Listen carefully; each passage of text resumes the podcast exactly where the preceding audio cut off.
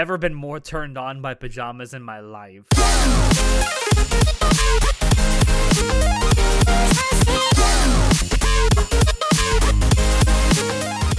Hello, everyone, and welcome to Anime Club After Dark, the podcast that delves into all things anime, manga, and otaku culture related. I'm your host, Alex, but you can call me Senpai. And joining me tonight, I have our poser extraordinaire, Nitai. Who's ready for lollies and non-lollies and everything that's in between. Nitai, you should know me by now. I'm always ready for lollies. Literally starts the D&D campaign by Sean. Where the lollies at? Where, the, where them lollies at? Oh my god. Uh, but no, so Natai and I have gotten together because he and I are going to be starting a multi-part spoiler cast series for a an anime franchise that I think is near and dear to both of our hearts, and that is the Monogatari series. Um, this is going to be a, a, long journey ahead of us. it is, and we have essentially um, decided that because because previously we have done a spoiler cast. Uh, what was it, about two and a half, maybe even three years ago at this point. It's been that long. It, has been a while. Uh, we did a hmm. spoiler mm. cast for uh, the entirety of the Monogatari franchise, and looking back on it, we thought that you know we only spent like an hour and twenty minutes or so on that, and we didn't feel like we gave the entire franchise, you know, enough of a shake. It was to the point where we didn't even mention some characters, and then we I got know, scolded right? for it. uh, so, thinking about that, we've decided to go back and we're going to do a spoiler cast series where we kind of denote each of the different parts of the Monogatari series into their own uh, spoiler cast. So for this one in particular, we are going to be talking about only the stuff that happens in Bakemonogatari. So, and we we've also decided that uh, instead of, instead of going in chronological order, we will be doing these spoiler cast in broadcast order. So the way that the different parts of the Monogatari series originally came out in anime form, of course. Yeah, in because there is form, a bit of difference between the broadcast uh, release of the anime and the book release of the light novels. Yeah, um, yeah, but yeah, sure. we're gonna go with broadcast order for sure. Yeah, we're gonna go with yeah, we're gonna go with broadcast order. Um, also, I, I do want to apologize. Um, it is storming outside right now, so if you do hear thunder and lightning on on my end, I'm very very sorry about that. There's very little I can do. Um, is it raining men though? Not yet. Uh, I'm still waiting for the day it starts raining lolies. I will be in heaven then.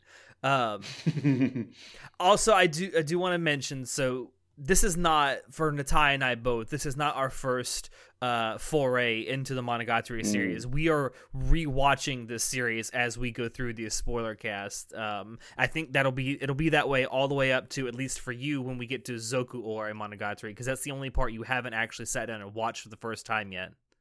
Still haven't watched it for the first time. Uh, waiting on my buddy to get caught to that point. But yeah, who knows? Maybe maybe we will get there sooner than I assumed. But uh, we'll see. Mm. Also, a thing to note: we won't be spoiling uh, events from um, parts of the series that come later. Um, mm. Because I mean, we we will maybe mention some stuff, but we won't go into detail. Yeah, it's like this is a spoiler cast for Bakemonogatari. We will perhaps mention some things that are alluded to in Bakemonogatari that come up in later parts, um, but we won't really go into great detail or spoil those parts, those late those events from later parts. Mm-hmm. Um, yep. I think with that we can go ahead and get on into Bakemonogatari. Uh, a great place to start would be our our first experience with Monogatari as a whole, because like this is the part where most people start their experience with Monogatari. Um, yeah, I guess I can go into this and... a little bit. I I, I want to okay. go into this a little bit first because so uh, the Monogatari or Bakemonogatari originally came out in July of 2009. So it ran from July of 09 to September of 09 with the final 3 episodes being released as OVAs after that into 2010. Um, mm-hmm. I originally tried to watch Bakemonogatari um, I think back in the beginning of 2010 where I watched like the first couple episodes and got incredibly bored with it. it's it's not an easy watch. It's no, it doesn't. It is, it yeah. is not. It's it's certainly not binge worthy either. It's hard. It's no, one of the hardest no. things ever to binge. This show is so demanding of your attention and your focus, and it doesn't fuck around. Like you can try and binge it, but man, it, it's it, it's it's quite draining in a good way. By the way, I mean to clarify, yeah. clarify. Both Alex and I love the show, but it's it's it is a really demanding watch. It is, uh, but yeah, when I originally watched it, I actually dropped it for a couple of episodes, and then um, at, after a few years, it was 2015. It was actually very shortly before we started this podcast. Um, I, you know, it had been going for a while. It had gotten its reputation. and I thought, you know what? I'm going to sit down and I'm going to give this thing another shot. And I did. And at the time when I started, when I sat down and started watching this, that was when uh, the first season of Owari Monogatari was airing. Oh um, shit! Really? And over the course of I think three and a half weeks, I actually binged the entire Monogatari series, and then got to the point where I was waiting week to week for Owari season one. Mm. Um, that's how much I fell in love with it. Like, I don't know what it was the first time I watched it. I just couldn't get into this. I, maybe it was just because of my mindset. Like, I was, I was a bit younger. Um, I had just started college, and then by the time I tr- sat down and watched it for the second time, I, uh, I had graduated from college and was in the working world. I don't know. Maybe something about my mindset changed. It just really, it's kind of a challenging show because it doesn't hold you by the hand. It leaves no. a lot of things for you to like figure out and piece together. Mm. And it's just, and I mean, we'll get to the dialogue, but the dialogue in this show is is sharp, is witty, but it's it's rapid as fuck. Mm. it does not let up at all. It goes and yeah. goes and goes and goes on tangents, and it's it's it it can get quite hard to keep up with sometimes. Hmm. Well, as we've as we've said, um, Bakemonogatari and the Monogatari series as a whole is based on a light novel series written by the very, very talented Nisio Isin. Um, the infamous Nisio. Infamous. Uh, it is the entire Monogatari series, at least up to this point, um, including Bakemonogatari, has been produced by Studio Shaft. Um, the entire production, like the entire project, has been like generally directed by Akiyuki Shimbo. Um, but over the course of its run, uh, other directors have come in uh, sporadically. Um, with Bakemonogatari in particular, they also brought on um, uh, Tatsuya o- Oishi um, mm-hmm. to sort of co-direct with Akiyuki Shimbo. Um, the character designs were done by Akio Watanabe. Uh, the character designs are more or less lifted from the light novel illustrations. Uh, done by Vofan, the goat. D- done the by goat. the absolutely great Vofan. Um, the music in the Monogatari series, uh, well, there's been some other pieces of music, but principally the music in the Monogatari series has been composed by Satoru Kosaki, also a goat. Mm-hmm. Um, I'm sure we'll get to it throughout these series of Spoilercast, just the very memorable pieces of music that come about throughout the run of it. Yeah. Um, as I said, it aired from July 2009. Uh, Bakemonogatari aired from July of 2009 to September of 2009. The final three episodes were released as ONAs. I do want to talk about that though, because like uh, currently, the only way you can watch all 15 total episodes of Bakemonogatari legally is is one of two ways: either owning the Blu-rays, which the final three episodes are on there, or by pirating it because for some reason, and I cannot fathom why, both Crunchyroll and Funimation have not licensed the ONAs. Can we also talk about that? On, uh, I don't know if on, if, if on Funimation it's the same, but that on Crunchyroll at least, for some reason, the first 12 episodes are like 40, 480p. Yeah, they're only no available in 480p. Reason. That's the highest resolution you can watch them in. Why? Why didn't they never updated it for some reason? I don't know because they weren't even released in in 480p. They were released in 720. I'll never forget how confusing it was for me to like. I, I, I can't remember what caused it. I think maybe it's because of you guys. Because by the time I joined uh, the podcast, all of you were like just gushing over uh, Monogatari. Hmm. Um, but then I was like, yeah, I guess I'll check this show out. Go to Crunchyroll. It's 480p for no reason. I'm like, it's time to put me cap on, lads. time to sail the seas. Oh, for me personally, I actually own the Blu-rays, so that's how I watch them. But um, mm. yeah, that's that. It's just it's a weird quirk of this series that for some reason, um, all the places that have licensed the Monogatari series have never licensed these ONAs. Um, I don't. I, I don't know for a fact, but I'm pretty sure Crunchyroll also hasn't licensed Kizu Monogatari yet either.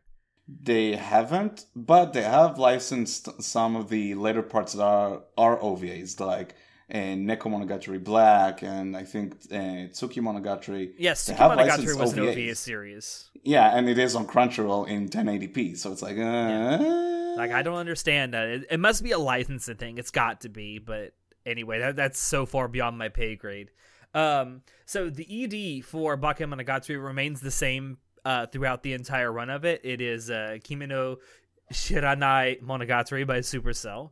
Um, probably my favorite ED of the entire. Sh- it's certainly one of my favorites. Um, it, it, it's up there. Um, and then probably the last little bit uh, of technical stuff to get into um, is the art and animation of Monogatari as a whole. But you definitely, with Bakemonogatari being your introduction to it, it definitely stands out. Um, I I know this is kind of cliche to say this at this point because everyone says this about Monogatari, but the only the only phrase I can think of to adequately describe the art style and animation is avant-garde.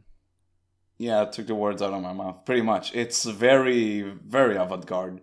Everyone says that about the Monogatari series, so it seems so cliche to say, but it- it is really the best and only way I can describe it the art and animation of of this series. Um so many different like ways of animation that they they that they like use in the show. Sometimes it's like these sort of like sometimes it's it's like live photography even. You like you'll see like fucking real life uh, photos con- like used in the show. Sometimes it's it's you- kind of regular animation. Sometimes it's just something entirely different. It's really something it, it is. I mean, and there's there's lots of quick cuts. There are uh fades Oh, to the these directing is so good The yeah, and there, there's so there's good. fades there's there's fades to these uh, animation cells that are literally just blocks of text.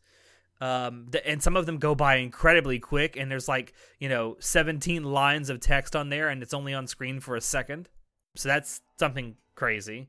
It's sort of like it's interesting because there are certain like there are a lot of times where there isn't a whole lot of animation going on in the show. Sometimes it could get very um like as I said, just not really animation. eh, Like it doesn't animate that much in certain scenes, but they compensate for that with again really wonderful directing and just really cool visuals and weird visuals. You know, it's it's really cool. It, it's really something unique. I'd say. Yeah. Yeah, for sure. I mean, and there's other things that the series as a whole has become known for. Um, eh, eh, the head tilts, I think, is a big one. Um, it almost seems like a, a, a meme at this point to have the Monogatari head tilts, which is also, well, at least at the time this was being made, bled over into other things that Shaft was making. It certainly bled over into Madoka Magica, Mm, yeah. which I actually uh, attribute more to Akiyuki Shimbo than Shaft as a whole. I think uh, for like uh, obviously he sort of led Bakim on the Bakemonogatari, but I think he quite he really left a mark on the entire show because for the rest of the series, it's like he set the tone when it comes to the style and the direction that the show will like has, and so it's very much uh, Shinbo has his finger fingerprints all over the show. Oh, For for sure. I mean, and something else is like the setting of this show, right? It, it's it's portrayed as like this bustling metropolis, but yet you look at all the background art and there's nobody there. Yeah, it's really interesting how there are no like sometimes you'll see cars going by, and sometimes there will And they be all look exactly of- the same, by the way. They all look exactly the same, and sometimes there will be references to other people in a certain scene.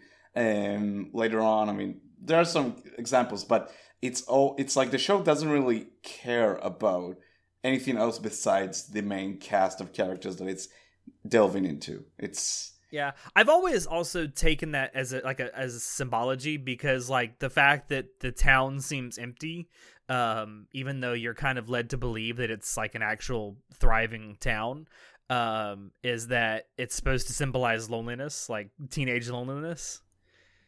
Um, okay, I guess. and then the thing the thing with like all the cars being the same and like there's there's other stuff in the backgrounds too that like just seems like it's a lot of stuff repeated over and over again um can be like how as a teenager sometimes you feel like life is a bunch of monotony and sameness Mm, i've always i've always felt that some kind of symbolism there yeah, I can get behind that take. I just I just really love how the town looks. For some reason, like even though we say it's empty, it's there's something really striking about how they portray the town, the city itself, and I Hmm. Yeah, can't sure. put my finger on it. Um, it's just there's something about it. You know, it Yeah. feels like sort of otherworldly, even in some cases. Yeah, for sure. Yeah. It definitely feels like it's taking place in some kind of like alternate reality or something. Um, but anyway, should we actually get into the story, the meat? Let's talk about the actual show. Yeah. All right, so we're gonna go through this in like story arc order. So um, the Monogatari is or Bake Monogatari starts out with uh, the two episode story arc Hitagi Crab. Um, yes. The o- and something else that's uh, somewhat unique about the Monogatari series. Other anime since have also kind of taken this route as well. When there are multiple story arcs, um, each story arc has its own OP. And each OP is sang by the main uh, heroine of that arc. Yes, at least for Bake Monogatari. Um, Yeah. and in Hitagi They- Crab, the OP is uh, staple. Stable. I always I always read that backwards so many times. Yeah, stable, same. staple. Uh, by All the Chiwa time. Saito, who is the VA for uh, Hitagi Senjo Gahara, who we are principally introduced to in these first two episodes. Uh, there's other uh, there's other characters who were also introduced. Obviously, the main character of Koyomi Araragi. Um, we have Tsubasa Hanekawa, Meme Oshino, and Shinobu. But aside, like speaking of introductions, what a, a, a, a bold introduction to a show, right? Because imagine you're sitting there watching this show for the first time, and then it just hits you with this montage of events where you have no clue what's going on. You see all of these like quick cuts and really like striking animation and weird characters going on, and like there's blood everywhere, and then there's this blonde for some reason, and she has these big ass teeth, and it's it's really striking and bold, and it's it's I love it. It's not the only big thing that blonde's got, by the way. Oh, we'll get to that later, buddy. but yeah, like it, it the, the the the first like what 90 120 seconds of the show is just quick cuts that obviously knowing what comes forward they're alluding to events that are going to be described in Kizu Monogatari. but for the entirety of Bake, you have no clue what what what is that even about. no, the and then there's there's about other times, especially later. I believe it's uh, in the final story arc, um, um, Tsubasa Cat, uh, where other quick cuts from that same thing are, are shown. Mm. So it's brought even up to again, a different it- event. yeah, yeah, and you're you're it just it leaves you wondering. Like it already sets up the mystery. Like what are what is this shit? Like am I going to be explaining this? nope. and then it immediately it, it immediately cuts once that um like flashback or whatever you want to call it ends it immediately cuts to koyomi running up the stairs and catching hitagi falling on the staircase and you're like what the fuck is this Yeah, and I love how sort of it's it's it, like when I sat down and, rewatched it, the first thing that popped into my hand while what head while watching that was like, man, so fucking like I, I love how confident the show is in itself in like pr- just presenting this like weird story like that. It's like boom, this thing happened, boom, this thing happened, all this shit's going on, and then it goes through all the all the female characters that we're gonna meet in the show, and it's like you see all of the girls with each of their app, uh, like the name of their apparition, basically. It's like.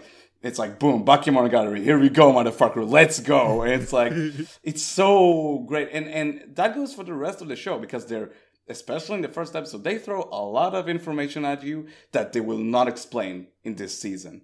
Like, Yeah. I- like when there's the there's a conversation that that Koyomi is talking about how yeah he was a half vampire for some reason, and they never explain why and how and. It's interesting. It's very interesting to go about like that when it's like your first introduction to a Yeah, story, they- right? they never well i won't say they never but there are multiple instances that they keep referring to over and over throughout Bakemonogatari that um, well one of them is kind of explained by the end of it but the other one isn't really explained until Kizumonogatari but they keep they keep referencing spring break and golden week Yeah, and like at, Yeah. at the end of it you know what happened during uh, golden week at the end of Bakemonogatari you know what happened but spring Um, break. No, Uh, what happened during spring break? You gotta wait until Kizu to find out. It's it's really interesting. It's I haven't read the no- like I only read Kizu Monogatari the novel, but have you read Bakemonogatari? I have. I've read. Uh, well, I've read almost all the novels. I'm actually currently reading the Monster Season novels. Nice. And does Bake also is the novel also written like that, where they just throw some of these like this information? It's like, yeah, we're not gonna explain it. Uh, yes, it is. Interesting. because again, like another example of that. I mean, I'm jumping ahead, but like I'll stop right there. Just a quick example is later on, uh, Hitagi and Koyomi are going to see Oshino Meme, and when they arrive, they see this. They see Shinobu, and Senju Gahara is like, uh, "Quick question, what the fuck is that?" And and Araragi is like, uh, pretty much, I'm not gonna like, don't don't don't don't think about it. He's like, it's not gonna try, try and explain it.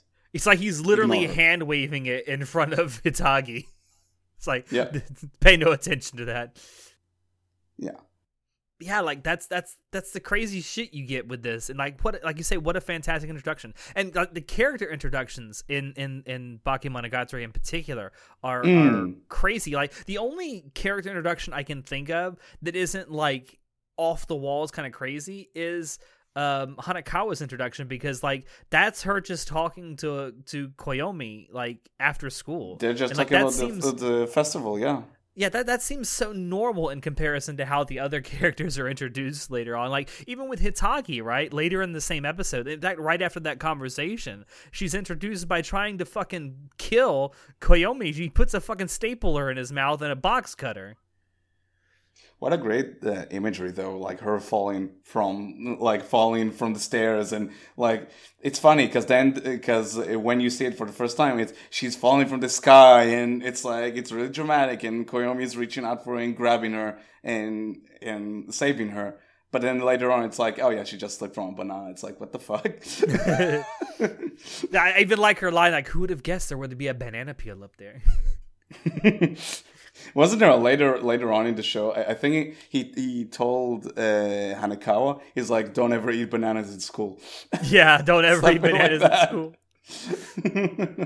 um, but yeah, like but yeah, that that that introduction is is crazy. Um, and then like part of the thing when, when Koyomi catches her on the stairs, he realizes that how light she is. Like she only weighs like five kilograms, and she should weigh something like forty five kilograms or something like that. And then it sets up like the whole premise of this entire first arc. It's like he, he meets her for, for pretty much for the first time. It's like hmm, something's off about her. Yeah, and that's why he takes her to to meet uh Meme Oshino and like that's also something else that introduction like it's it's very clear from the second you see him that he and Koyomi have some kind of history together that they've um that they've had some kind of an issue or you know done something together before. And I also think it's funny that when he introduces into Meme, like, "Oh, another girl, you're getting quite popular. Did something good happen?" Uh, the dialogue in this fucking show is so so good. It's and like and it's so many people, so many characters have like their own catchphrase. Like with Hanekawa, it's "I don't know everything. I just know what I know." Such a good catchphrase. Um, with Hitagi's, Hitagi's is the only one that kind of changes. Like at the beginning, it's like "Tsundere service."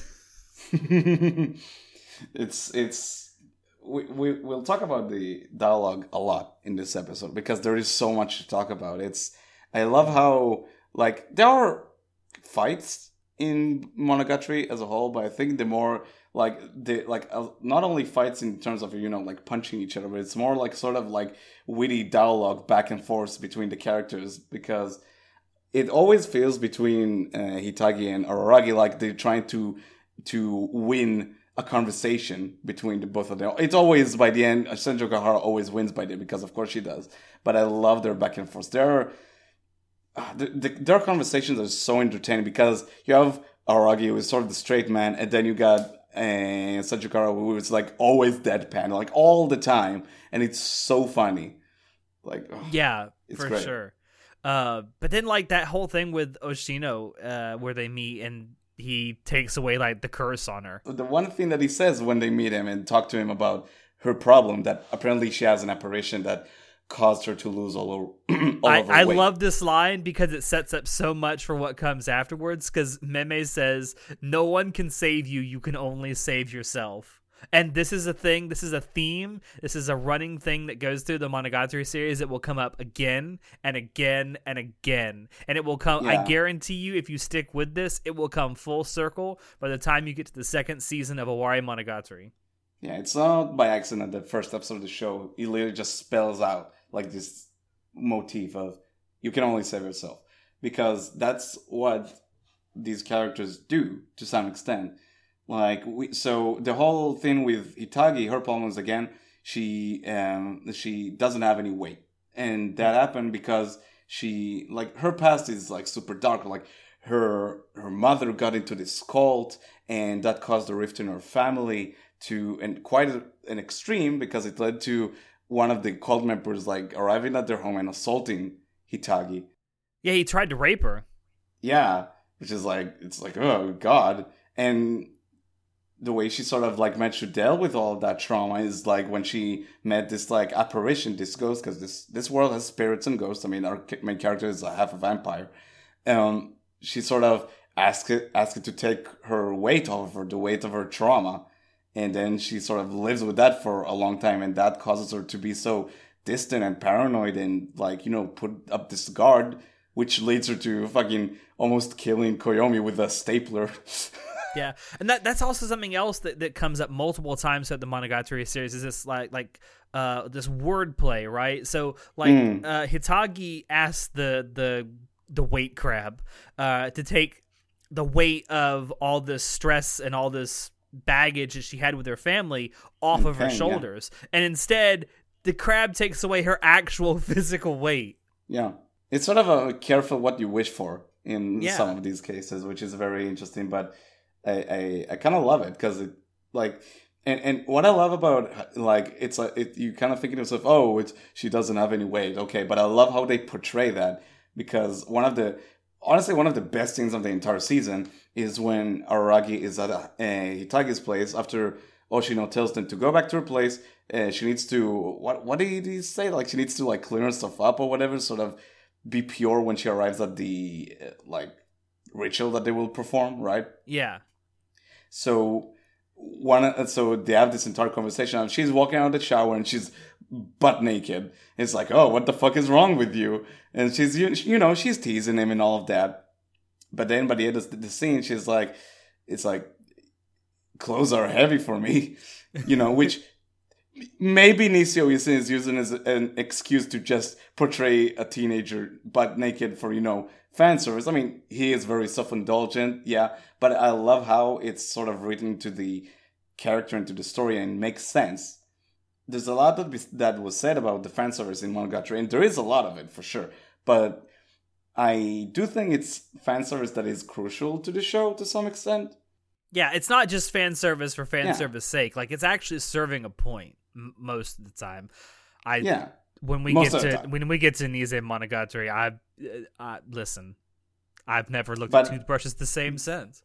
Um, yeah, but but this thing in particular doesn't work without Hitagi being almost naked all the Yeah. time, and it's portraying the. I mean, we t- I, I I gushed about the direction of the show, but it's been said many times. But this scene in particular is a great example of that because for the beginning of the scene, so you know you're looking at Hitagi and you're not missing anything at all. Like you see all of it because no, you're seeing. sort of I mean, I mean, you're not seeing nipples or anything, but you're definitely seeing No. tits and ass.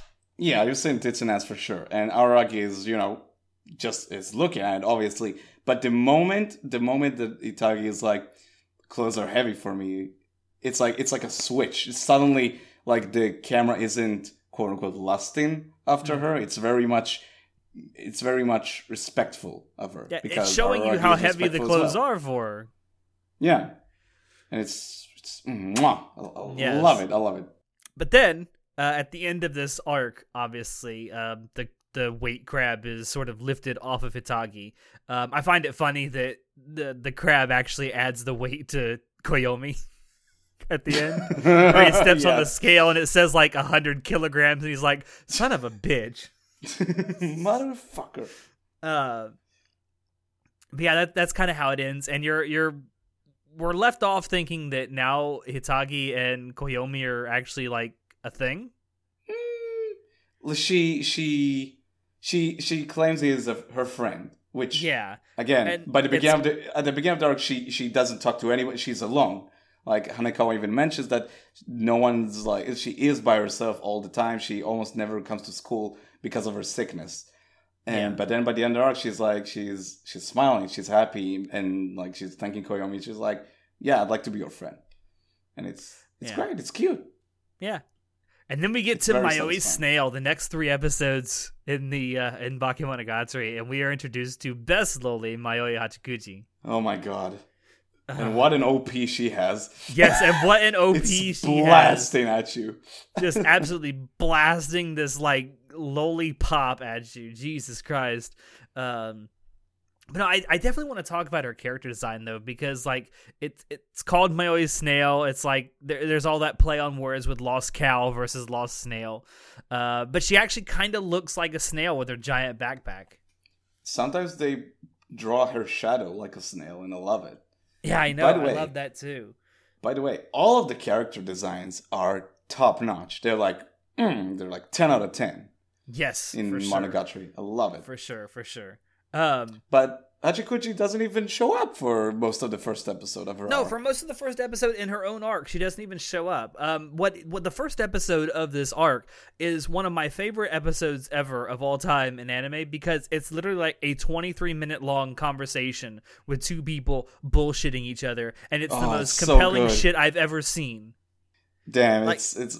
I, I can watch. I, I can also I can watch Hitagi and Koyomi talking shit all like all day. It's it just it's so entertaining. It's so fun. You know. It's like their their witty back and forths with each other are, are so good. Like one of the one a part of this conversation is literally Hitagi talking about how different kanji are made up of like different words. Like Yeah. um, I I know there's a lot of stuff that's talked about. Like, I I and I can't. I don't speak Japanese. I really wish I could. I wish I could go. a lot of that culture- go over, goes over our heads for sure. yeah, I wish I could really dive deep into all the different cultural references they're talking about with how kanji are created, but I, I, I can't. I'm not anywhere near qualified to do it. But it's so compelling as hell to just hear them talk about it. They're talking about how like um Hitagi's name can be like read as something like public works or something like that. And I'm like, that's cool. Yeah, that's cool. It's also like we talked about. Uh, uh, uh, Alex and I talk about this show all the time. It's because there's so much to talk about. I mean, heck, it's been like 30 minutes and we only talked about one arc. Just so you like. It's, Sorry, it's. John. Yeah, sorry, John. But like one of my favorite lines because it's such a like a quintessential Nisio okay there? Have some line, I guess. Oh, I need to. Hold on. It's such a Nisio Isin line. What was that about her clothes? You'll need to be more specific. It was oh, remember when she approaches Koyomi and she's like Oh, um yes. When yeah, she she's says- like talking about her new dress. Yeah, and she she's, says she's wearing a the completely of- new outfit we've never seen her in. Yeah, and and she's like, by the way, all the outfits in the show is mm, perfect. But anyway, she's like, uh, she's like, oh, I haven't bought this sh- uh, this dress to sh- to show you. I bought it to be it for it to be seen by you, or Yeah, something uh, like that. so the line is the line is I didn't buy this dress uh, for you. I bought this new dress so you could be the first one to see me in it. Yeah, and it, it's such a like it- it- it's it's so necessary to be able to be like look for these nuances in language and in just conversations. Mm. It's great. Yeah. Um, but when Hachikuji actually does show up after this epic conversation with two masterclass bullshitters has ended, um, I think that it gets really interesting because you're you're introduced to her, and, and there's so much foreshadowing because um, uh, Koyomi is the first one to see her, right? And he points her out, and he Mhm. actually saw her before Hitagi showed up, but then he, she just left. Um, she didn't Yeah. say anything. She's just looking at some kind of map that's nearby, and then she left. Um, but then she comes back and she's still looking at the map, and Hitagi points her out, and he's like, "What's that little girl doing over there? What's that like middle school, No, elementary school girl doing over there?" It's Aragi pointing it out, and he's like, That's right. Oh, did I say like- Hitagi? yeah. I meant, I, yeah, I meant Koyomi. I'm sorry. And and I love how it's like because on a, re- on a rewatch, this this arc is really satisfying in that aspect because it's like Aragi is like looking at a Hachikuji and he's trying to read her name on on her backpack, and it's like, what what's that over there? And and Hitagi is like, it's it, it, what, what did she say? Something along the, the lines of, "It's very hard to see." Yeah, it's very hard to see, and you're like, oh, so she just has some bad, you know, uh, she's not It- very. she's far farsighted. away. You can't see. It's like okay, um, and then but then like as the arc goes on, you don't see any interactions between Senjogahara and Hachikuji for some Yeah. reason. Um, yeah, the only the only like direct interactions you're seeing with Hachikuji are between herself and uh, Koyomi, um, and And Hanekawa for one in, for an instance, which does And- throw and- you for a loop. And Hanekawa to throw you for a loop. She does show up, and there's there's some great foreshadowing there to what's going Oh, on with Hanekawa's family situation. Yeah, it's so because good. this this arc takes place all in one day. It takes place on Mother's Day. And Hanekawa basically says that she doesn't like to be home on holidays, and it, it's kind of left at that. And you're kind of just like, okay, that's kind of weird, but you know, whatever. But the the question is why? Yeah. Why do they see Hachikuji? Why yes, is that? That's a really great question that will get answered eventually, I'm sure. Um, But the the whole thing with Hachikuji is that she's lost and she's trying to get home to her mother's uh, on on Mother's Day, and so it's Hitagi. Well, Koyomi decides to help her out, and Hitagi just comes along. Turns out Pretty they get lost on the way there in a neighborhood that Hitagi is supposed to actually know. Uh, so then it like brings up a lot of questions, like what the fuck is going on? Like something something's obviously up. So they go back to the park. Um, Koyomi and Hachikuji stay there, and Hitagi and goes fight to and talk shit. yeah, and then they talk shit as well. Um, and he gropes her.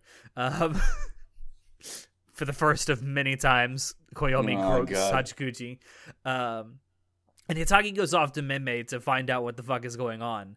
Um, and like you say, that's that's when Hanekawa shows up. He can see her and everything. And then you get back. She gets back. Hitagi gets back and um, tells Koyomi what uh, Meme said, and then uh, also reveals to Koyomi that she can't actually see Hachikuji. Whoops! I love that Oh, great uh, cut of of like it's it's like we're watching from Hitagi's point of view of just Araragi in the distance talking to himself, and then like for some reason throwing things in the air and like for some reason fighting the air itself. It's great. yeah, and then they had that great moment. It's like, listen, don't ever lie to me again, bitch. Also, we got we got a confession uh, in that uh, in that episode. I think. Yes, When Senjugai is like, "I love you," and she says it in in clear English. I love you. just it's like, mm, it's just tugging on my heartstrings. Um, yeah. Um, Also, the, the the twist at the end though with with Hachikuji is also really good. I thought, um, especially like or not not so twist the reveal rather of why she's lost. Um, it's kind Yeah. of it's kind of like sweet in a way because Hachikuji came from a broken home. Their their parents got a very bitter divorce. Um, and she was actually one day going off to see her mother, and she got hit and killed by a car trying to cross Yeah. the road on the way to her Mhm. mother's house. And the, the the twist or reveal is that Hachikuji's actually a ghost. She's dead, and she's just trying to get back home so that she can essentially pass on yeah, and become like she ends up becoming a wandering uh, oddity instead of a lost oddity or uh, the, they use a different term but that, that's basically what happens where she can actually wander around without being lost yeah. I, Uh, I I love this like this like all like sh- like whole thing with her character. Like besides enjoying her conversations with Aragi, which are like a, a lot of fun, and they will keep on being a lot of fun for the rest of the show. It's I I love that concept of she causes people to get lost because they want to be lost. Because Yes. the beginning of this arc is Aragi leaving his home, even though it's Mother's Day, and his sister Karen, which both of his sisters are sort of introduced for the first time in this arc, they're like mad at him. So he his want to be lost sort of leads into be meet Hachikuji and keep on getting lost, you know, and that's as said, the same goes for Hanekawa, who was was looking to be lost to some extent. I, I there's something about that that want of being lost that for some reason is super compelling to me. I can't put my finger on why. Well, I, I feel like there's there's a lot of people can relate to this idea of just like being so overwhelmed by everything that you just want to disappear for a few hours Yeah. And get lost. Yeah. I will say, you know, going back to what you said, I'll bring it up again. That line, "No one can save you; you can only save yourself." Yeah. It's it's great. Um also by the end of this arc, um Aragi and Sejuga are going out officially, Yes, which is um, which is the, the, the that cons- that continuing thread of their relationship throughout the season is really satisfying to watch how they throughout grow. the series, really. For sure, for sure. Definitely. But shall we move on to the next arc? Yes, let's do that. So let's talk about some lesbian monkeys. Yes, let's talk about a lesbian monkey. Uh, so the next arc is Suruga Monkey. It's episode six through eight. Uh, the OP is Ambivalent World by uh, Miyuki Sawashiro, who is um, uh, voice actor. Yeah. Uh, Suruga Kambaru is introduced for the first time in this arc. So uh, She she's she's right in your face, um, Kanbaru. It's about a lot of things. about a lot of things. The fact that she's do you into mind if I yaoi, get naked? the fact that she's into yaoi, she loves showing off her body. Um, I mean, I can't blame her. the fact she just basically says straight up, "Yeah, I'm. I like eating pussy. She should eat meat, eh? Yeah, eat more meat. That, that's gonna come up later.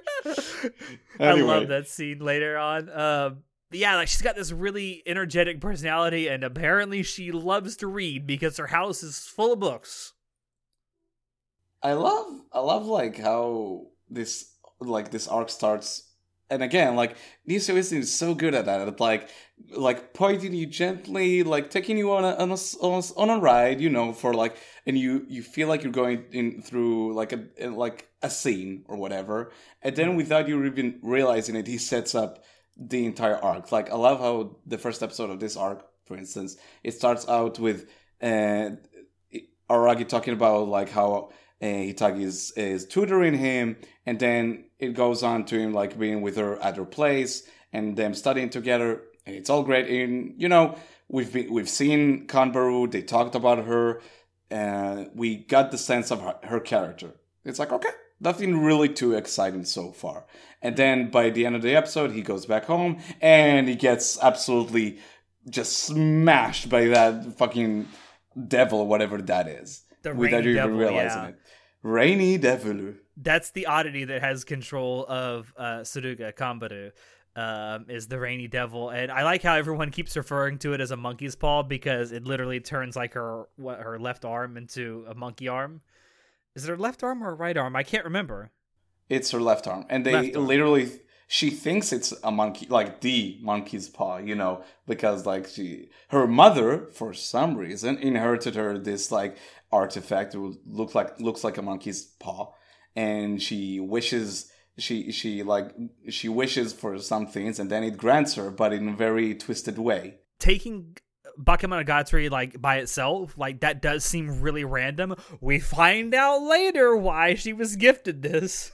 Her mother, in particular, is a character we see almost we almost never see her, but from time to time, she, she just her presence is like is talked about in Yeah, she's Very- talked about a yeah. lot, but she's very rarely actually seen. I th- in fact, I think she's only ever been seen one time, like in the Once. flesh, once. Yeah, um, and that's in a flashback, if I recall. She uh, we heard from her in a flashback. We see her, I think, I think only for like a quick scene, and that's it. Very later on.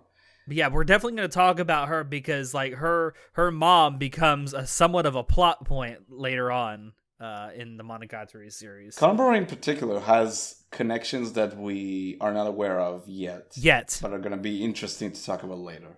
I sure. also I when when we get to when we get to Nise and particularly second season, I I'm gonna I have theories. I will I will point out. Uh, we'll get there. We'll get there soon. but yeah, the, the the first fight with the Rainy Devil with Kambaru, fucking phenomenal animation that fight scene.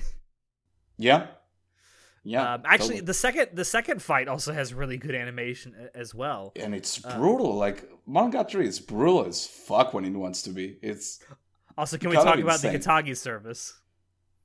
Oh, the Hitagi service. It's, it's I like how in that that first um the first fight with the rainy devil, like Hitagi shows up and and Koyomi's laying. He's been fucked over, like he's been beat the fuck out by the the. and rainy she's just like and she's just abusing him like uh, which is like how could you forget because the whole thing is she was supposed to give him money to get give to oshino for he how he helped her with her apparition problems Hmm.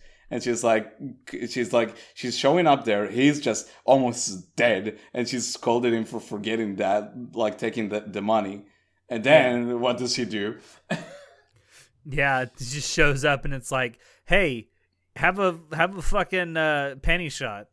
Nice. Never change Itagi.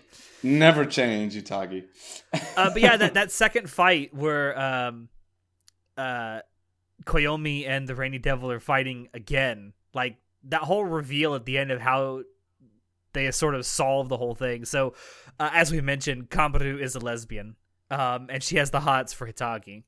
Uh, well, she had the hots for Hitagi, but then she realized probably that Hitagi wasn't into women, and that she could never actually have Hitagi.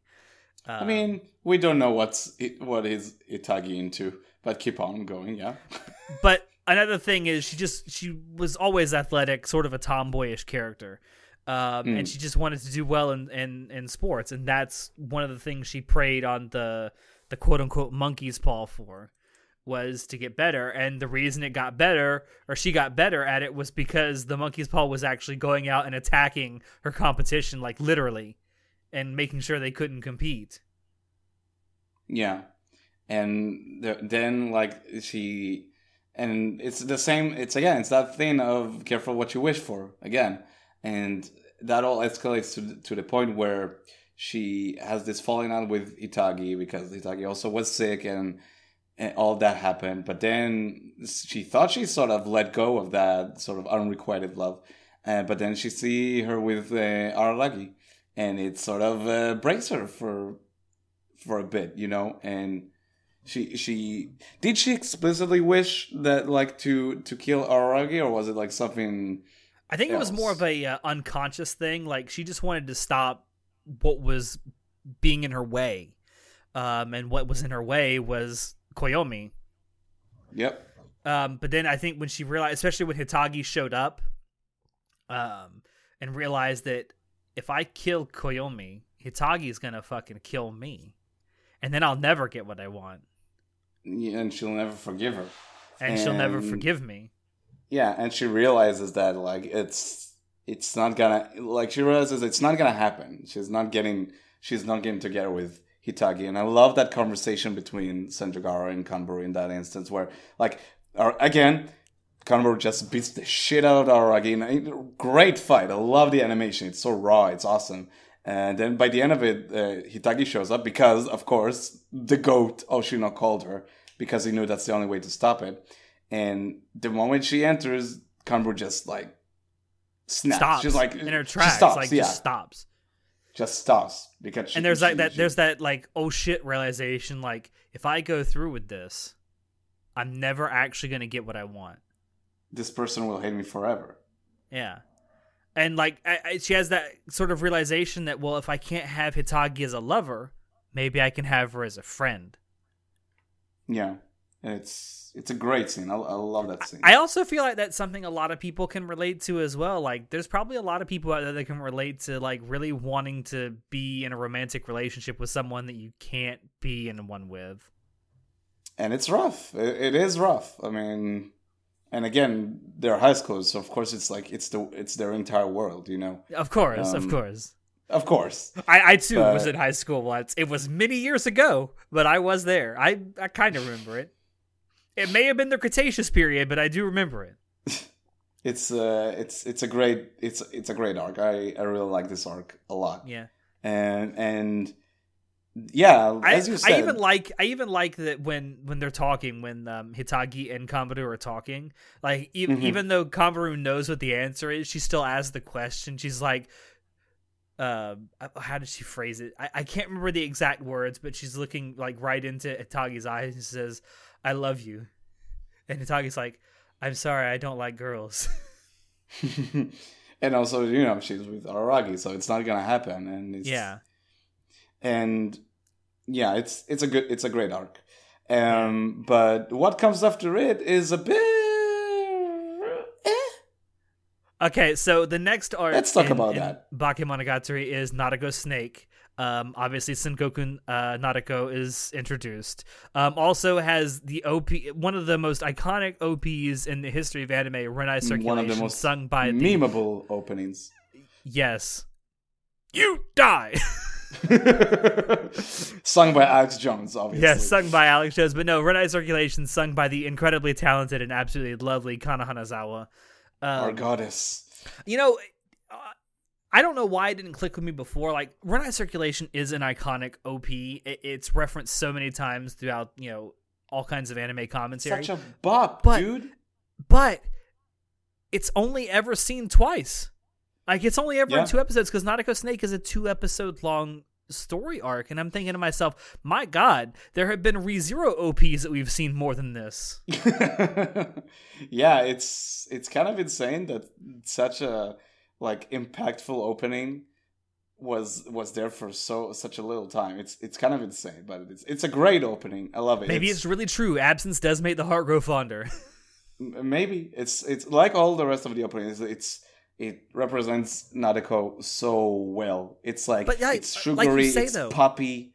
It's It is. It is. Uh, but like you say, it, it, it- there's not a whole lot to talk about with this arc. Like, yeah, it's only two episodes, exactly like the uh, Hitagi Crab arc, but there's there's a lot less going on in this in this arc. Um, it, it almost seems to me, and, and I'm curious to see what you think about this too. It almost seems to me like this was inserted. I mean, obviously it's it's in the light novel as well, but it seems like this entire arc is really just inserted as a roundabout way to introduce um, Nadeko for more stuff down the road and really nothing else. So that's the thing. I mean, Nisio Isin is really good at throwing fucking foreshadowings and red herrings all over the place. Like hmm. uh, wh- upon rewatch, you just pick up on so many things that you just you're like, whoa, really? Wait, that what the fuck? Really? They they they talk about that that early on, really? Huh? And some of it is, I'm sure, is set up like is is is like he he planned it out, but some of the things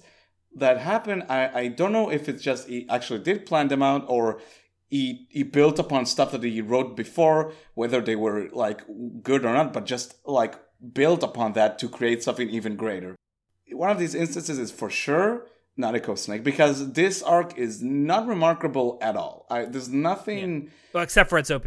except for its OP, yeah, for sure. But there's nothing really fascinating fascinating about it. You know, it's I it's have a just theory okay. about this. I really Okay, have a on. theory about this. I don't know if it's true or not, and like I know Nisio Isin's a great writer. There's no there's no doubting that. For he's one of the greatest. He's one of the greatest writers in Japan right now. He's up there with Gen Urobuchi in terms Yep. of his writing talent. Totally. I have a feeling that he actually conceptualized a lot of the stuff for Nadeko that came after this, like you know the stuff in in in second season that we'll get to. I feel like he conceptualized all of that first with her character, and then didn't really come up with a way to introduce her character until later. It could be because Monogatari is really good at taking uh, taking pretty much like uh, um, stereotypes and character archetypes and then shattering those and building real characters on top of these. Like, like I mean, throughout Bake Senjogaru is referred to as a tsundere. And you know, Yeah. oh, she's a tsundere, she's a tsundere. But then she becomes so much more than that. She's like she becomes a real person, and that goes for almost all the characters. And I think Nadeko starts out as like just the good girl, like you know, the just the boring girl for for Yeah. for instance. And I don't, again, maybe maybe he is. I mean, uh, I think he is a genius, but maybe he's that level of Giga Brain where he planned it out from the start. But because this arc doesn't sell her that well, aside from her being, you know, just a cute, quiet girl. Now, I will say it does, in in hindsight, knowing what comes afterwards, it does uh, sow some seeds for a lot of the stuff that does come later, um, especially her having sort of this childhood crush on Koyomi. Uh, Koyomi Oni-chan. It's like, oh, okay, Koyomi I've seen this before. Uh, it's it's it's funny because she obvi- they they they've met each other before. I mean, Koyomi I think was like six years old when they first met, um, and um, and like she's sort of jealous that he has these sisters that he can always because she's an only child, um, and he she she's kind of jealous that he has these sisters that he can play with, and you know has all these you know has friends and all this stuff, and um, that's why she starts. Can I call you Oni-chan? Like, can I be your little sister? and he's enabling her. Yeah. One, I which mean, is she is another loli. Just putting that Yeah. out there. and again, it's one one of the things one one of the things I I appreciate this arc on rewatch is because it what comes later and builds on this arc just makes it so much more interesting. Yeah. What comes afterwards sells this arc.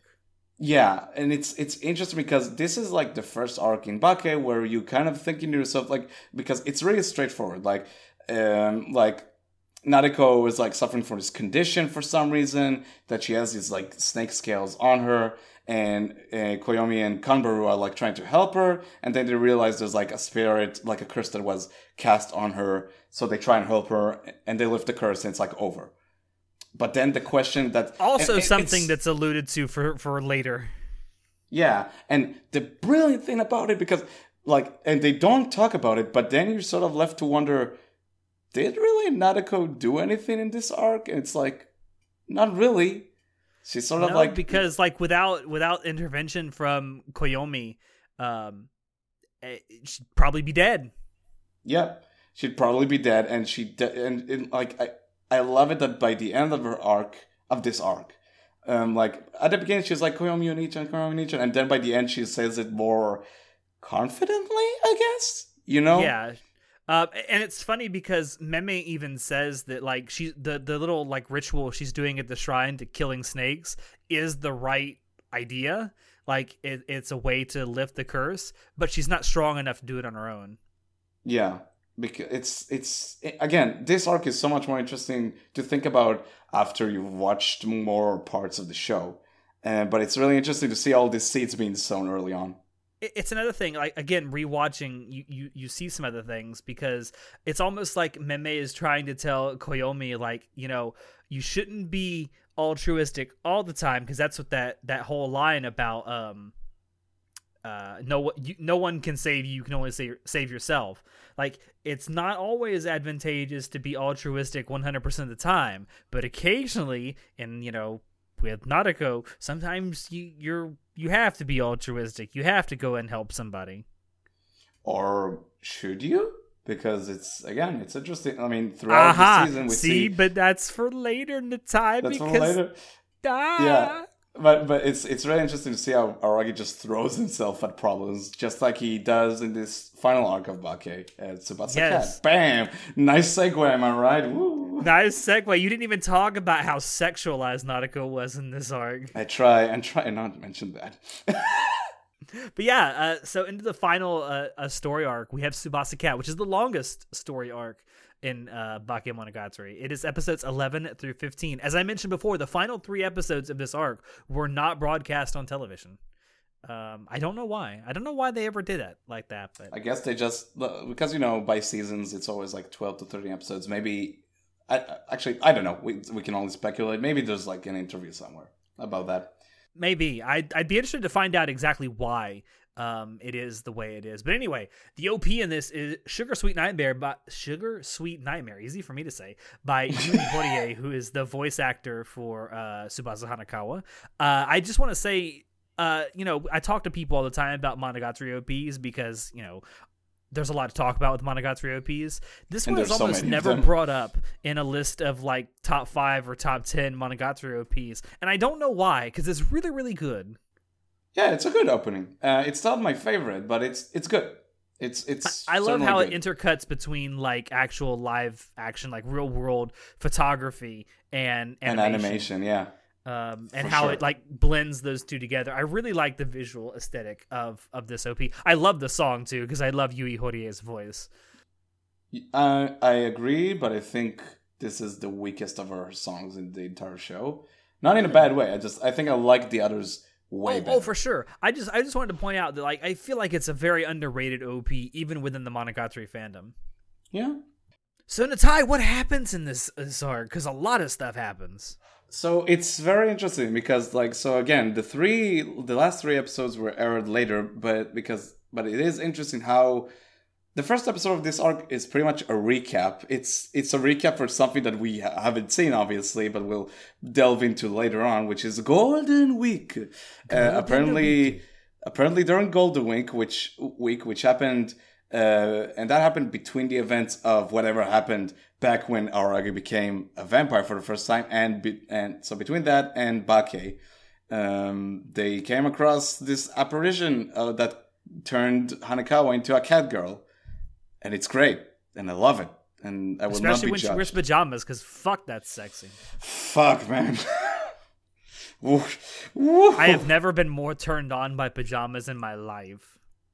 So the whole thing is, um, the the long and short of it is uh, pretty much is uh, how uh, Hanekawa turned into this like cat girl that is the manifestation of her stress. And during Golden Week, that stress happened because things that occurred in her home, and and the way that he, she was taught was Shinobu actually got her and attacked her and drained her and weakened that apparition. And till now, it was all well and good, but now there's a chance she's back. But then, right before we can get into that, we delve into a different episode that's all about Hitagi and Koyomi going on a date, and it's one of the most magical episodes in the entire show, and I love yes, it. for sure. That that date is is something else. I like even And how their trip to the date. yeah. Um, I like how um Hitagi is like trying to find the right phrase phrasing to ask him out on a date. And she's Yeah. she she starts with "We're going on a date," and it's like, no, that's not quite right. And then she Like, goes through like three or four different date? variations of it. It's like, "We're going on a date." It's like you chose the same fucking one. And I and, and that comes back at the end of the date, and I love how that shows her like trying to be better and better herself for the sake of Araragi, because by the end of the date, it's it's this wonderful show of her like sharing with him one of her most like um intimate things she loves and that's going out to uh, to this certain spot and looking at the stars. And it goes back to the ed which is pretty much about her talking about seeing the stars together. And it's beautiful. I love it. And Yes, i love how by the end of it she's like uh, we want uh, we need to kiss. Oh wait should should we kiss? Should and she's again looking for the right words to share her feelings with him because he is having a hard time doing it but it's it's so wonderful to see her grow like that. I it's I, this is my favorite aspect of bake honestly. also like it, you know relating it to someone who had been like sexually assaulted like i can imagine that being intimate with someone after that would be difficult. And she even says it she's like you're gonna have to like you're gonna have to bear with me because bear like, with me. Yeah. you know being intimate and kissing and, and touching is gonna be very difficult for me. Yeah. And Hitagi's like bring it on i love you girl yeah it's it's it's this wonderful show of just her i love how she's like this is my treasure and they just sit there stargazing together it's like ah I Yeah. love it's a one. It's one of the best episodes ever. it, it certainly humanizes her for sure because like Yeah. as you say like she's introduced as this kind of somewhat generic tsundere character and then like as the show goes on like you realize no she's just incredibly insecure about herself and then you find out why she's so insecure and and then now that she has someone who's like accepting her for who she is and not like just how she looks like she can lower that guard like because the whole thing is like both hitagi and koyomi are somewhat insecure characters and together they're able to like lift that screen they put up above them It's beautiful, dude. It's It is. It's beautiful. And also that that conversation the short conversation that koyomi has with uh hitagi's father in the car where he's saying Mm. like i know i haven't been a good father. I know i haven't been there for when i when she needed me the most.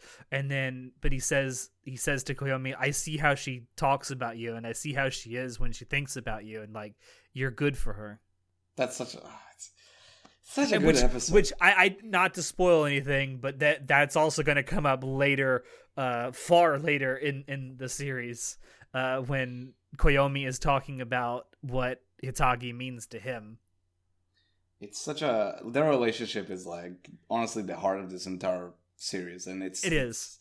It's great. I love it. Also, I, I fucking love the moments in the car where sometimes they'll refer to as Senjougahara-san, and Hitagi is like, "Hey, fa- hey, father, I think he's trying. He's he wants to ask you a question." It's like, "Ah, Hitagi-san."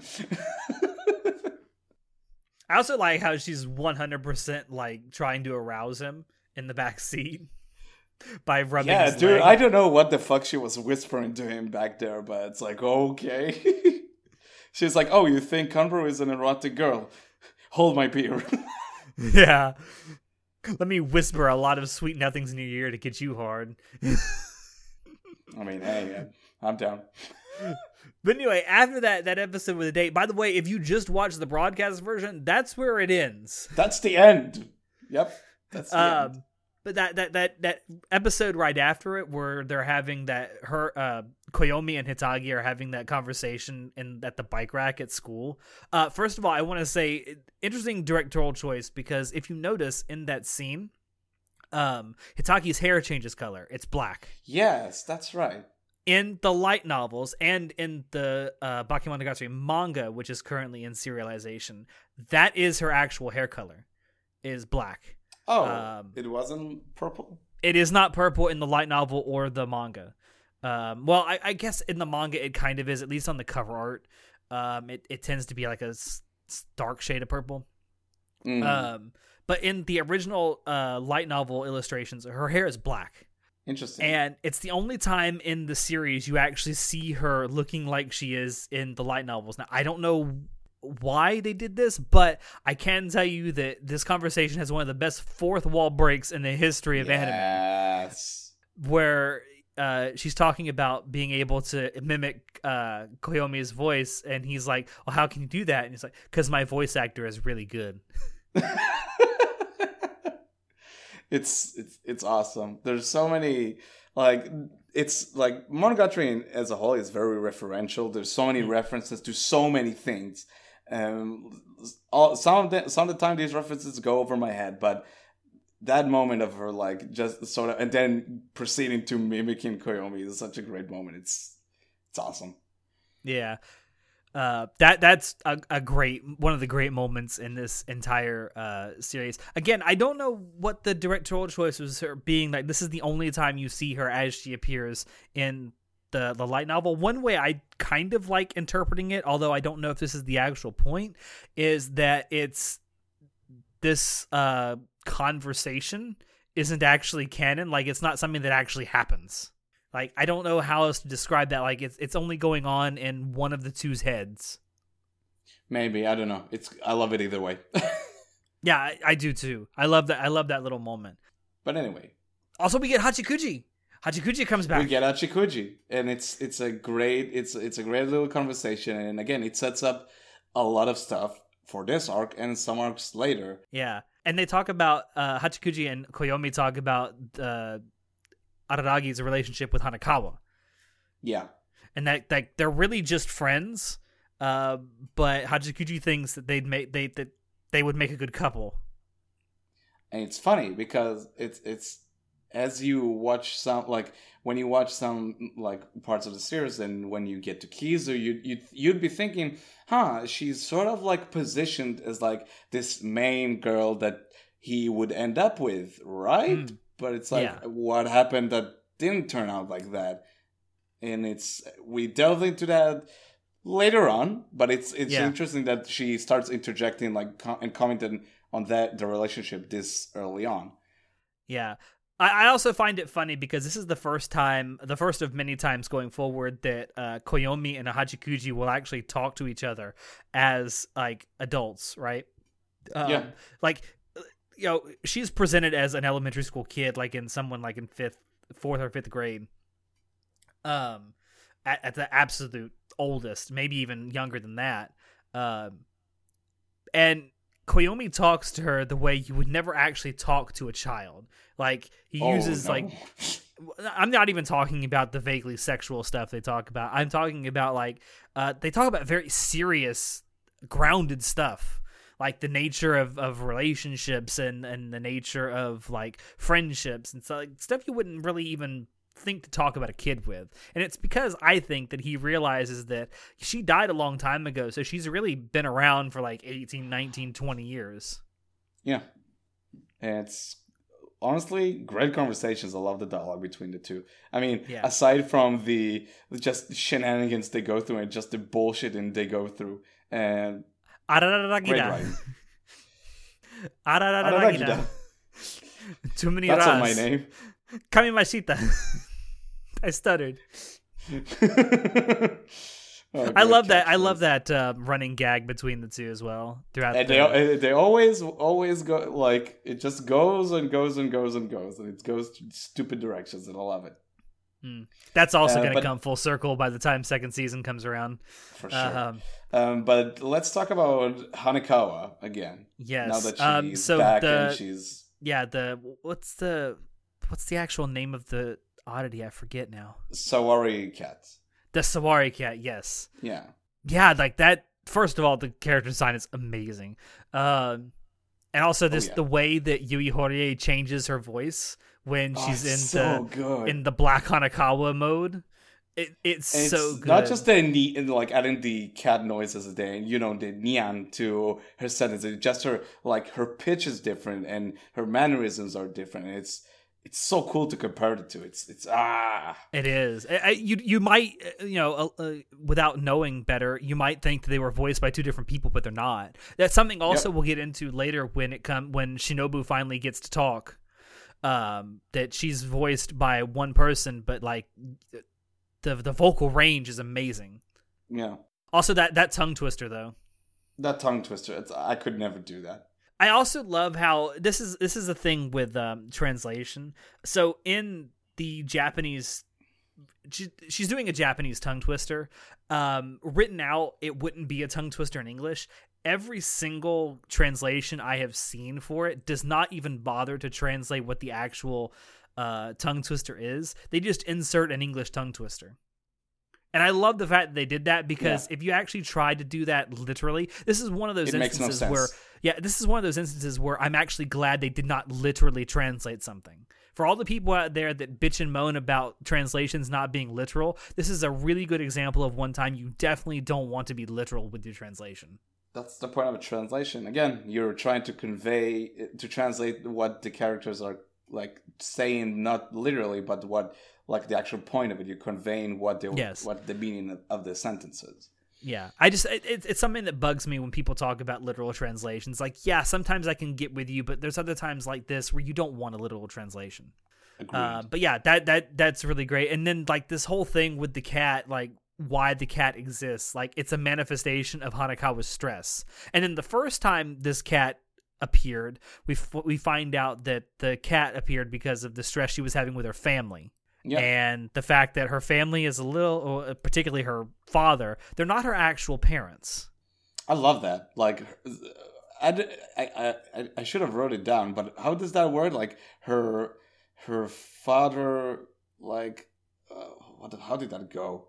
Like, her father married a different woman, and then her mother de- married a different man, and then they married each other. I, I don't even know. Something weird. It, it, it's a really weird thing, and it's not really expanded on a lot in this. The But point, the point is, that not they're not their they're not her biological parents. No, and she's essentially an orphan, more or less.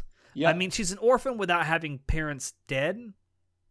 If that makes sense, I don't know. Yeah, it- pretty much. It's a really, it's a really strange situation that is expanded on later in Neko Black or black and white. Black and White. Yes, um, I think it's really expanded on in Neko White. Yeah, her situation definitely. Yeah.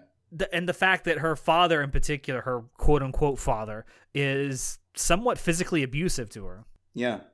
and like it's it's alluded to before because you see her uh, one of her appearances she has a bandage on her cheek That's in the flashback to Golden Week, yeah, and then Yeah. it's and back then again the the Sawari cat manifested as her stress to sort of and and actually hurt her parents because the situation in her home caused her so much stress.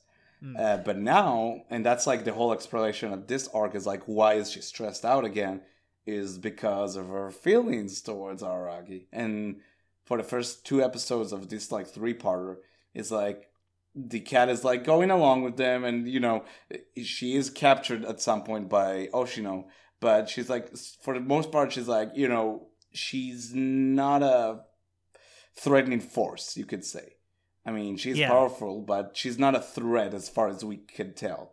But then by the end of uh, this arc and the season, she reveals, "Nah, dummy. The reason she's so stressed out is because she loves you, but now yeah, she's been in love with you ever since you saved Yeah. her life. Yeah, baka. Baka. Um, yeah, and then like the the solution that uh the cat has is that well, let me just kill you, then I can be rid of this stress because the source of the stress is gone. And I love that whole exchange. We talked about this, like, uh, not while recording, but we talked about this. But I love how his first instinct for a moment is because Black Hanekawa says, hey, either fall in love with my master, I mean Hanekawa, or die, and that will solve that will solve her problem. And for an instance, for a moment, araki is like, maybe I will just die, and that will save her. But then he realizes, oh shit, I can't do that. Hitagi will kill her. Yeah. What happens when he has this realization? What happens? Hmm, a little someone is showing up finally after being dis- after disappearing. Who's been hidden in his shadow all along? That's also an, a plot point that sort of we, is getting touched on later in the show, but how Shinobu is sort of disappeared, and Oshino kind of lets her go at that point because Oshino is leaving. Apparently, yeah, Oshino is he's leaving, not and he, sticking around. he he you know uh what's the word i'm looking for he alludes to this you know way earlier than his actual departure like hey you know eventually i'm not going to be around and you're going to have to figure some of this shit out yourself koyomi and he just waves goodbye without saying anything. yeah um but no like and the whole thing with shinobu's disappearance and he and uh koyomi enlists all the other girls that he's met so far to help him try and find shinobu and he's and she's been in his shadow all along following him around because it, it's another thing that it, it's telling you that these two characters although we know very little about shinobu at this point these two characters are inexorably linked and that just adds to the mystery like how are they linked and what does this mean going forward And what do they mean for each other? It's like, hmm. and what do they mean to each other and that's something that's going to be explored Uh, literally he says in like the last episode at some point it's like if if she dies tomorrow i don't mind dying as well. It's like whoa what, what what's the history between these two? It's like what the fuck? Yeah.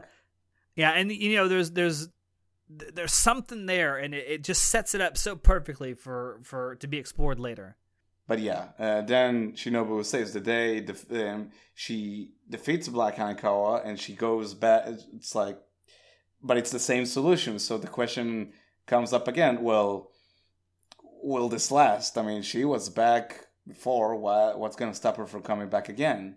And it's and again and again and again.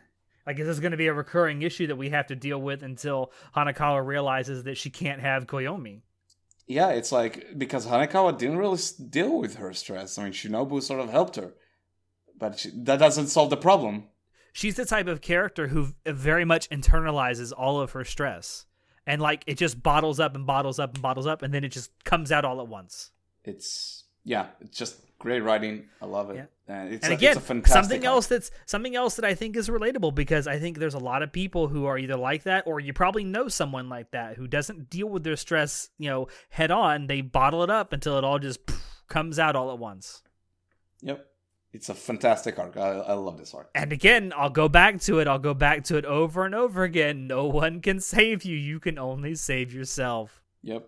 Uh, and yeah, but then then we get a little, little you know, just a short sort of uh, moment of goodbye for all the ca- all the girls in Aragi saying goodbye to Oshino to some extent. They're like they're going to the to the old high, high school and he's not there and. Oh my god! This like uh, we listened to it like it was it last night or two nights ago. That piece of music that plays at the end when they're like going to the school. It's it's mwah, I love that soundtrack so much, especially in that Mm. Yeah. scene. Yeah. Uh, but that is that's Bakemonogatari. For now, Um, that's the end of Bakemonogatari. Yeah, For now, yes. I, I can't remember exactly what I felt like when I first watched this all the way through back in 2015, but I can tell you this. I I feel the same way. I felt I know I felt the same way then that I did after rewatching it now. Can't wait for the next part. Ooh, and it's gonna be quite a steamy part. Am I right? It is. Uh, Nise Monogatari is it's a, it's a hell of a thing. It, It's a it hell really of a thing. it really really is, and that's the only way I can describe it. But that's for some other time. before yeah that'll be that'll be next time so um i- you know if you're out there listening to this and you want to watch along with us especially if this is your first time through the monogatari series watch it along with us um like i said next fun. time will be it, it will be fun next time will be uh, Nise Monogatari, and I'm sure we will have just as much fun talking about that as we did uh, this one. So, unless you have anything else, uh, Natai? Sorry, John. Yeah, sorry, John. We went went, on a a little few over time with this, but you knew it was going to be that way. I'm sorry, though. Um, but thank you all out there for dropping in to listen to us gush about the Monogatari series. Uh, check the description below to find links to Anime Club, After Dark on Twitch, on social media, and on Discord. Check out our merch store and our affiliate links as well. Any purchases you make there do really help us out. With that, I've been your host, Alex, and I will see you next time. Say goodnight, Natai. Tsundere service. Tsundere service. hey, Natai, mm. I want you to know something. Okay. I don't know everything, but I know what I know. God damn it.